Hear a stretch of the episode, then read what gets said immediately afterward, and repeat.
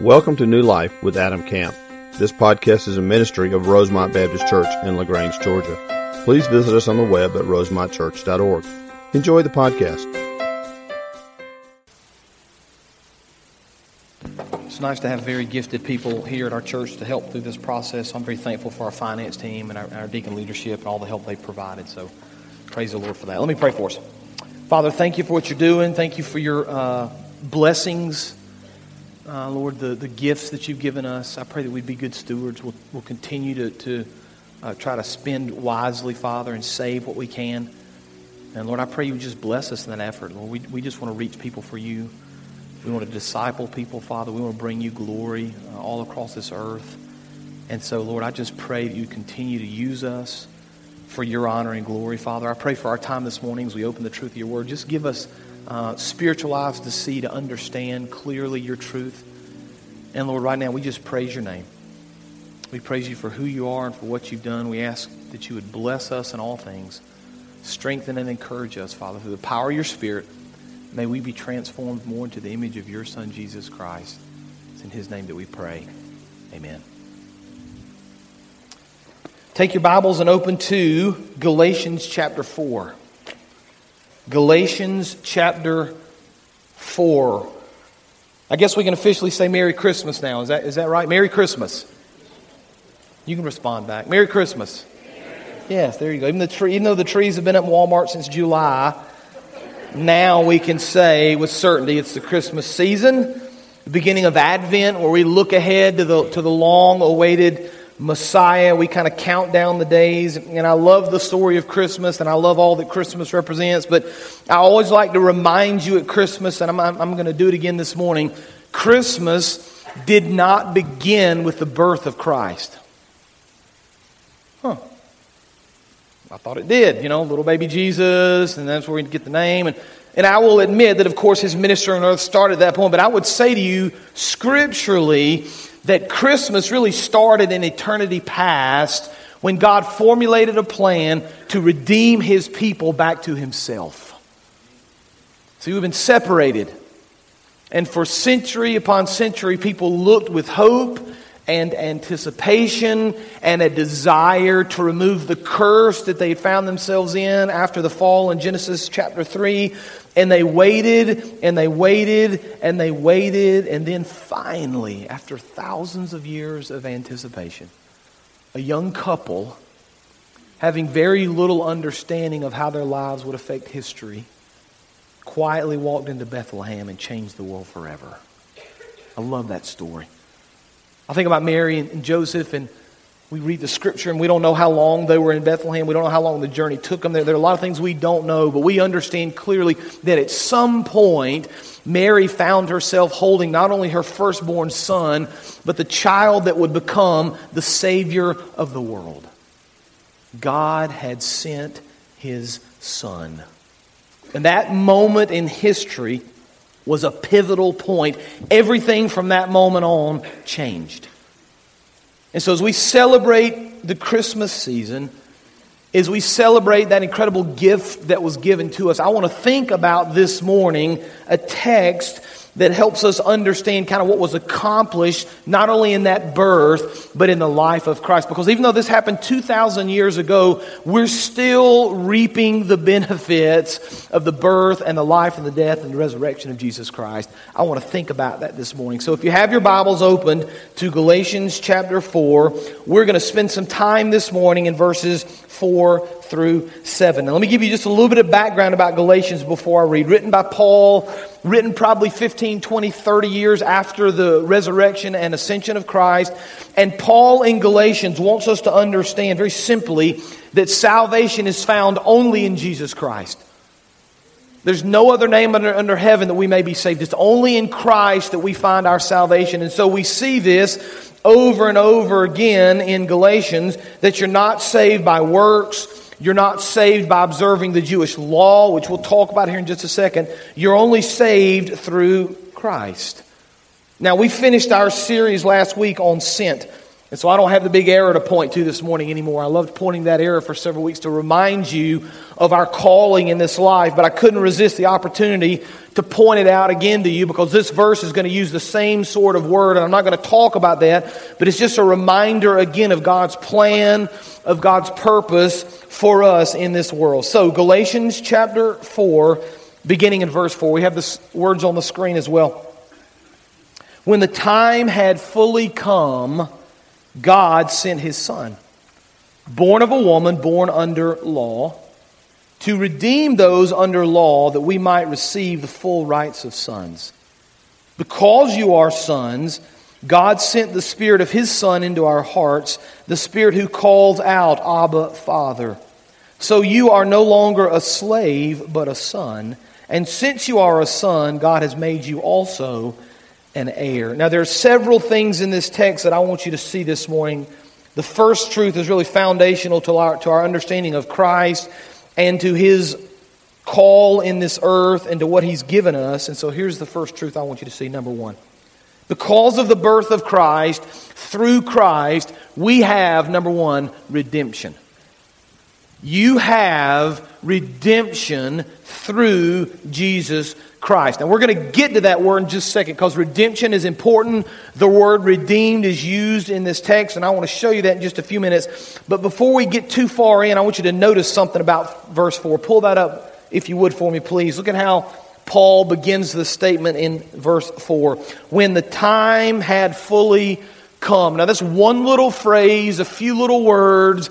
It's very easy to read over those, kind of blow right past them and miss the meaning. But tied up in those few little words in the beginning of chapter uh, verse 4 of chapter verse 4 of Galatians 4 tied up in that little phrase is really thousands and thousands of years of anticipation because people up until this point the Jewish people especially had been looking for a savior and so, for centuries, people had lived in sin, people had lived in suffering, people had lived in, in this situation and in, in this lifestyle and this culture where they hoped and they prayed that one day someone would come as Messiah to save them of their sins and remove this curse that they lived under. And so we understand the, in these first few words of Galatians chapter 4, verse 4, that when the time was exactly right, God sent his son right on time. Never too early, never too late. And kind of a truth that some of us probably need to hear this morning as you kind of begin to apply this to your own life is this God's timing is always perfect. Did you know that? It's always perfect. Now, it may not be perfect in your opinion. It may not be the way you had planned it out. It may not be what you had hoped. But in the, the providence and the sovereignty of God, His plan is always perfect and His timing is always right. You know, God called me to ministry when I was in my early 30s, about 12 years ago now, I guess, 11 or 12 years ago. And as I look back on that, I just kind of wonder what would have happened if God had called me when I was 16 or 18 or 20 like so many people that I know? What, what would my life look like now? How much different would it be? And I kind of play this human game of thinking, well, I could have gotten some education sooner, experience sooner. I could kind of be farther along in my ministry. But as I understand God's plan for my life, He knew something I didn't know. In my 18, 16, 18, in my 20s, mid 20s, even early 30s, I obviously wasn't ready yet for what He had in store for me. And so as I look back on my life, I, I begin to see how God kind of prepared me and how God used me. And God allowed me to teach, and He molded me, and He shaped me, and His timing was perfect in my life. Now, we look at the birth of Christ, and we think about Jesus, and we wonder, maybe I do, why did the Lord send Christ then? Right, we, we kind of live in this modern world, and it's hard for us to kind of see past the modern world and the things that we're familiar with and, and our culture, and it's hard to understand other cultures. And I, I read about the time that fully come, and I thought, what if, what if the Lord had chosen to send Christ now? I mean, could you, could you imagine what Jesus could have done with a Twitter account? Could you imagine if he had had Facebook, how much better things would be if he had had social media, right? We think about, wow, what could have he accomplished in the internet and airplane travel? And we, we kind of think it'd be better this way, but God said, no, no, no. It's not your timing. It's not your idea. It's not your thought. When the time had fully come, God sent his son. John MacArthur said it like this Christ's coming proved the restoration of lost sonship, the restoration of the lost inheritance, the restoration of lost intimacy with God, fellowship, communion. The bondage was a difficult bondage. When God said way back in Genesis 3:15 there was one coming who would bruise the serpent's head it was a long time before he came a long time when the fullness of time came but when the time was right when it was the perfect time when it was God's time he sent his son but I want you to notice the circumstances under which he sinned because this is important for us to understand look at verse 4 again when the time had fully come, right? So we just kind of understand that's eternity past. That's God's plan. That's God's providence. That's His sovereignty. That's His control over the earth. When the time had fully come, God sent His Son, and then two things born of a woman, born under law. Now, why would those two ideas be important? I don't want to spend a lot of time here, but I don't want you to miss the significance of these two little phrases. Christ was born of a woman very simply to prove that he was fully God and he was fully man. You know, Jesus could have just appeared in the desert one day. Have you ever thought about this? He didn't have to be born. I mean, he literally could have just appeared in the desert one day and he could have walked out of the wilderness and seen John the Baptist for the first time, like he did in the scripture, without ever being born. God could have literally just placed him on this earth, but because he was born to a woman, we understand scripturally that Christ was fully God and he was fully man. You say, how could somebody be fully God and fully man? I don't, I don't really understand that. Well, I don't understand it either. But it's a picture we see all through the New Testament in the way Christ lived his life, that he was 100% God and 100% man. But he was not only born of a woman, he was born under the law. Now, here's the important part about the law there's a lot we could say about Jewish law. There were, there were over 600 commands, 600 things the Jewish people had to do and had to follow. And the Lord basically said to them, listen, if you'll keep all these commands, if you'll follow all these rules I've given you, if you can live your life perfectly, then you'll inherit eternal life. What the Jewish people learned from the very beginning, early in the process, is it was impossible to keep the law. And so the, the very law that was given to them by the Lord demonstrated their inability to keep that law and led them to need a Savior. So even as they're trying to follow the law, they realize they can't keep the law and they're desperately in need of a Savior. And so, what does the birth of Christ do? Look at verse 5 again for me.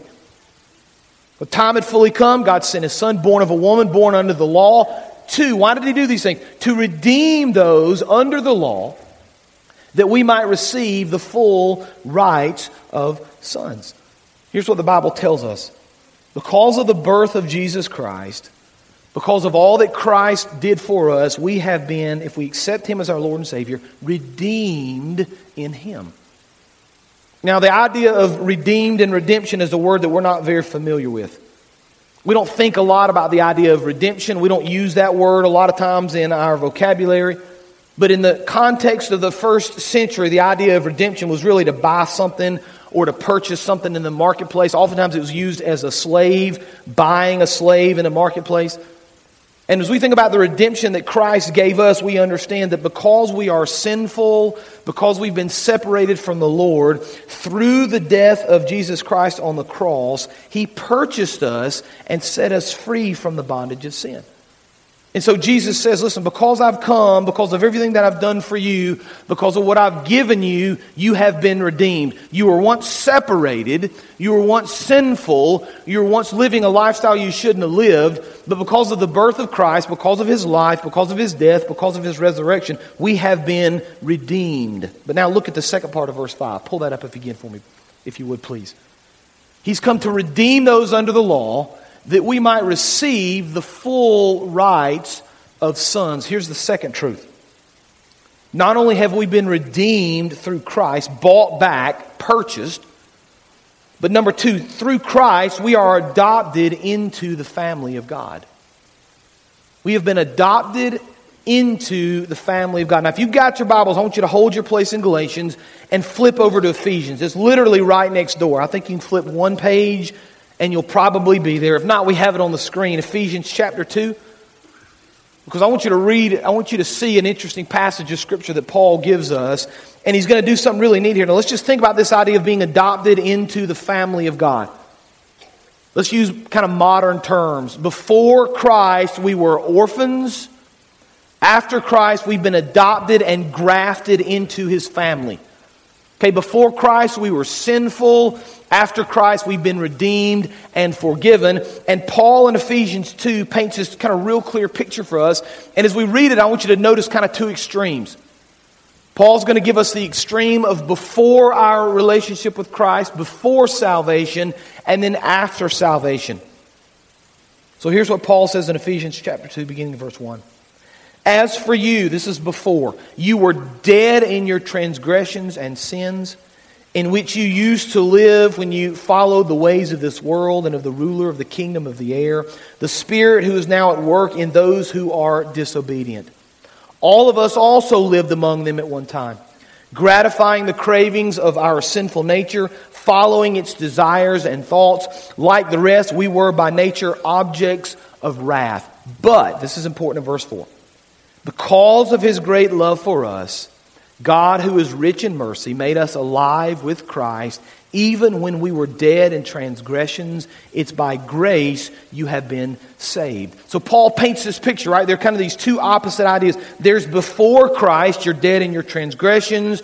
You followed the ways of the world, the spirit of disobedience. You gratified your sinful nature. You were objects of wrath. But because Christ redeemed you, because of what Christ gave you, you're now alive with Christ. You've been saved by grace. Without Christ, we are orphaned. With Christ, we are adopted into his family. Now, here's the problem we face. Far too many of us have forgotten what it was like before Christ, haven't we? We become so accustomed to the Christian walk that we forget the great gift that Christ offered us. We forget what it was like to live without Christ. We forgive what it was like, we forget what it was like to be separated from the Lord. We, we forget what it was like to be orphaned and outside of the family of God. We kind of, we've kind of gotten over that idea of grace. And I, I would just encourage you this Christmas season, especially, to remember all the Lord has given us, all the Lord has done for us, the incredible gift of His redemption, the incredible gift of His adoption, what it means to our lives now, and what it will mean for us in eternity. I had the opportunity yesterday to take my son Jonas to his first ever Georgia football game in Athens. I know that didn't mean a lot to y'all, but to some of y'all, that's a big deal. To me, it was a big deal. We had a, a great time. It's a, anytime you take your kids to any college football game, it's a lot of fun. And we had fun cheering and singing and doing all the fun. Other than the score, it was a fantastic day, right? Beautiful day in Athens. But we were standing there, and I was just kind of looking at him at some point. I was reminded when I was a kid. I've told this story before, some of you heard it, but I, I grew up with my dad being a sports writer. He wrote a LaGrange paper in Newnan and was, was pretty good and won a lot of awards. And he got to do some pretty cool things. And because he was my dad, I grew up going to sporting events. I, have joked before that I, I, was about 25 years old before I knew you had to pay to get into a football game. I just didn't know that was part of the process. I just always kind of walked in the press gate with my dad and didn't think anything about it. And as I got a little bit older, I got to do some really cool things. I've sat in press boxes and in NFL games and college games. I've been on the field at college football games taking pictures. Uh, I've, I've sat in press boxes of, of, of, high school games. I've been on the, the field of NFL games, locker rooms, all kind of cool experiences for me.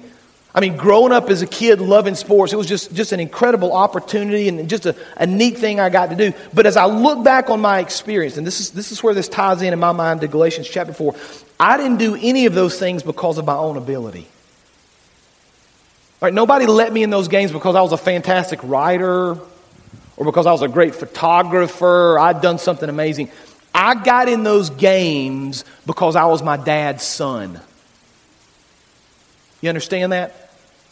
I literally kind of rode his coattails into those games. Because of what he had done, because of what he had accomplished, because of who he was in my life, because I was his son, I got certain rights and privileges that nobody else got. I got to enter into these places that other people didn't get to enter into. I got to do these things that other kids didn't get to do. Not because of who I was, but because of who he was. It's the same way with Christ. See, as followers of Jesus Christ, we're not going to enter into a relationship with the Lord because of our own merits, because of our own strength or our own ability or our own intelligence or how many times we show up at church or how nice we are to people. All those things are good, and sometimes they're, they're uh, pictures of our faith in Christ, but none of those things save us. The only way we can receive eternal life in Christ Jesus is because of who He is. Because we've accepted His forgiveness we call him our Savior, the Lord of our lives. He has now adopted us into his family. We are part of the family of God. God has rescued us. You know, the, the picture of adoption and orphans, we have, we have families at the church that, has, that have done that. Praise the Lord. It's, it's, it, it, in my mind, is one of the clearest, uh, maybe easiest, tangible ways to understand the grace the Lord offers to us. Because when you, when you adopt an orphan child, that orphan child has done nothing. It's all because of the love and the grace of the family that that child is saved, literally just scooped up sometimes out of obscurity. It's the same thing with us. We're not saved because we're good enough or smart enough. We're saved because of Christ's love for us. And in the midst of sin, in the midst of turmoil, in the midst of difficult things in our lives, He literally rescues us. He shows us love. He saves us when we can't save ourselves, not based on our own merits, but based on His sacrifice for us. Paul talks about this in Romans chapter 8. He says, You did not receive the spirit of slavery to fall back into fear, but you have received the spirit of adoption as sons. Isn't that a beautiful picture? Because of Christ, we have been adopted. But I want you to notice what it does to us. Look at verse 6. This is an incredible progression of being separated from the Lord, but because of the perfect timing of the Lord, we've been redeemed. We've been forgiven, which leads to adoption into sonship. And then look at what it does for us in verse 6. Now, because we've been redeemed, because we've been adopted, you are his sons. Right? We are part of the family of God as a follower of Jesus Christ. And the Spirit, or His Spirit of, the, of His Son, he, uh, God sent His Spirit of His Son into our hearts, the Spirit who calls out, Abba Father. So just keep that up just for a second. So because we've, because the timing of the Lord was perfect, because Christ was sent to redeem us, because He's bought us back, because we've now been adopted into His family, we're called sons. And because we're called sons and we realize all that He's given us and all that He's done for us, we call out to Him, Abba Father. Now, that's a phrase we don't use very often, but it basically means, if you kind of look up the original, it's just a very intimate way of talking to a dad. Daddy. It's the cry of a child in desperate need of a parent. We had one of these interesting moments at our house Friday afternoon.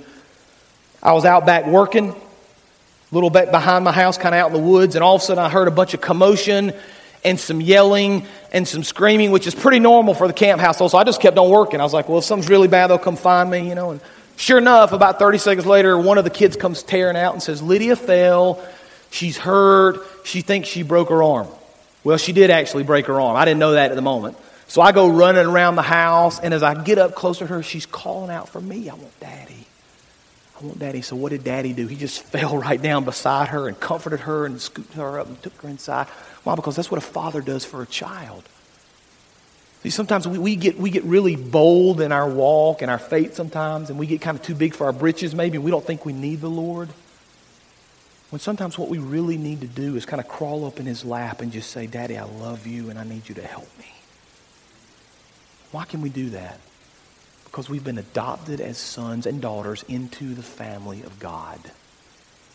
And in the most desperate times in our lives, sometimes the darkest places, in the depths of suffering, we need to cry out and call out to the Lord, Abba, Father.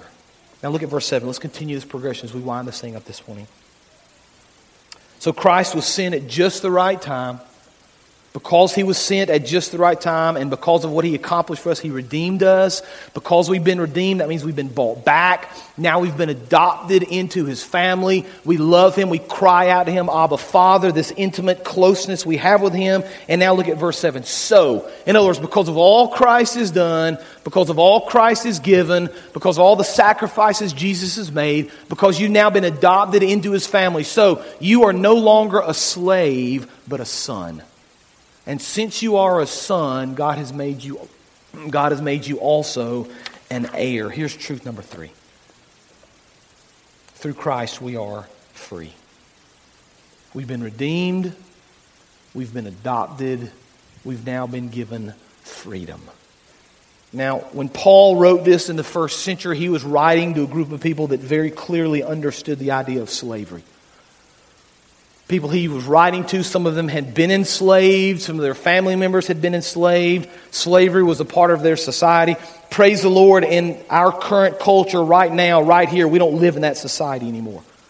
We understand the horrific nature of that. We understand it was a part of our past, but we don't really understand it, do we? Because none of us have been slaves. None of us have ever known slaves. That's something we've kind of put behind us, and it's not something we think a lot about. But let me kind of apply this to your life just a little bit.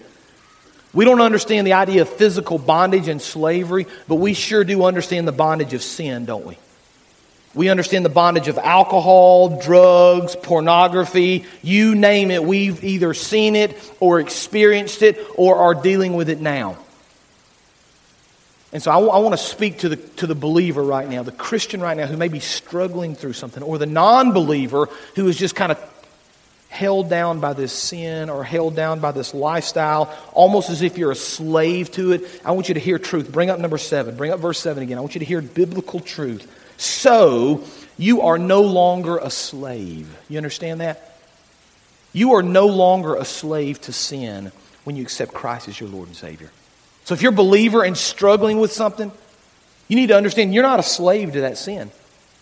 That sin does not define you. The redemption of Christ in your life defines you. It's no longer I who live, it's Christ who lives in me. You understand that? And so you don't have to choose this lifestyle of sin. You say, I've, got, I've kind of got this propensity to be angry sometimes and shoot off at people at work, and I just say what I feel. You know what? You're no longer bound to that. You don't have to be a slave to that life anymore. You instead can live with Christ living in you. Do you understand that? You say, I've just got this bad habit that I'm doing, I can't stop. You're not a slave to that. That's not who you are. You're not defined by that. You're defined by your redemption in Christ. You're defined by His forgiveness. It's no longer I who live, but Christ who lives in me. You say, I just, I just can't seem to get some things straight. I'm just struggling with these issues, and all these things keep coming up, and they, they seem to just control my life. You're not a slave to those things. You are a new creation in Christ Jesus. And because you're no longer a slave, you're a son, and you've been made an heir to all that the Lord has for you. I love this story because it's, it's, it's kind of this story. If you, if you think about it like this from slave, unwanted, unloved orphan to the son of the king. That's the greatest rags to riches story ever told, isn't it? But you're not reading a fairy tale. You're reading the journey of your life. That's who you are. Far too often, we don't, we don't claim that sonship. We don't claim that we're heirs. We don't claim that we're not slaves anymore. We fall back into this lifestyle of, of defeatism. We can't do this. We're a slave to this. We just can't control. That's not who you are. Christ says, I, I, I was born and I lived and I died to redeem you, to buy you back, to set you free, to adopt you, to make you a son so you can accomplish great things for the Lord.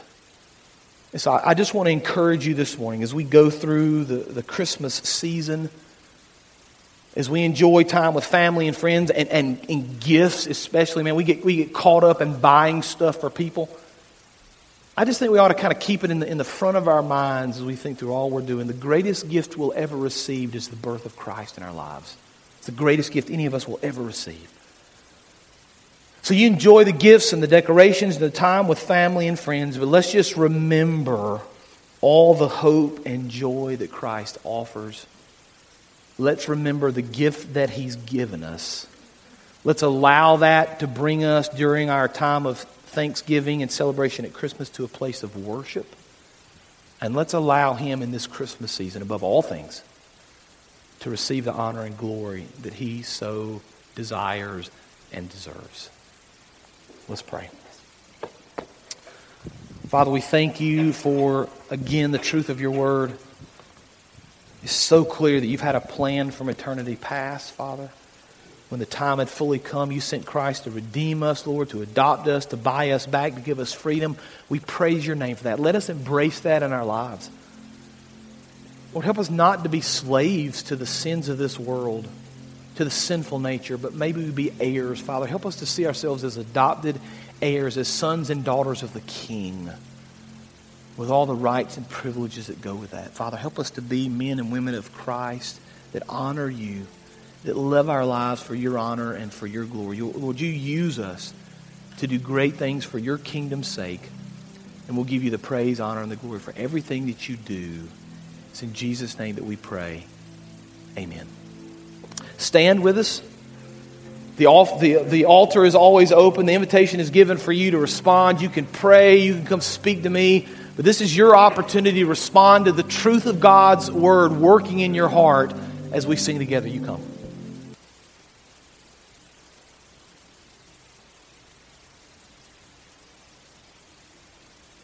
Thank you for joining today's sermon. We would love to hear how today's message blessed you. Use the contact us link on our website at rosemontchurch.org. God bless.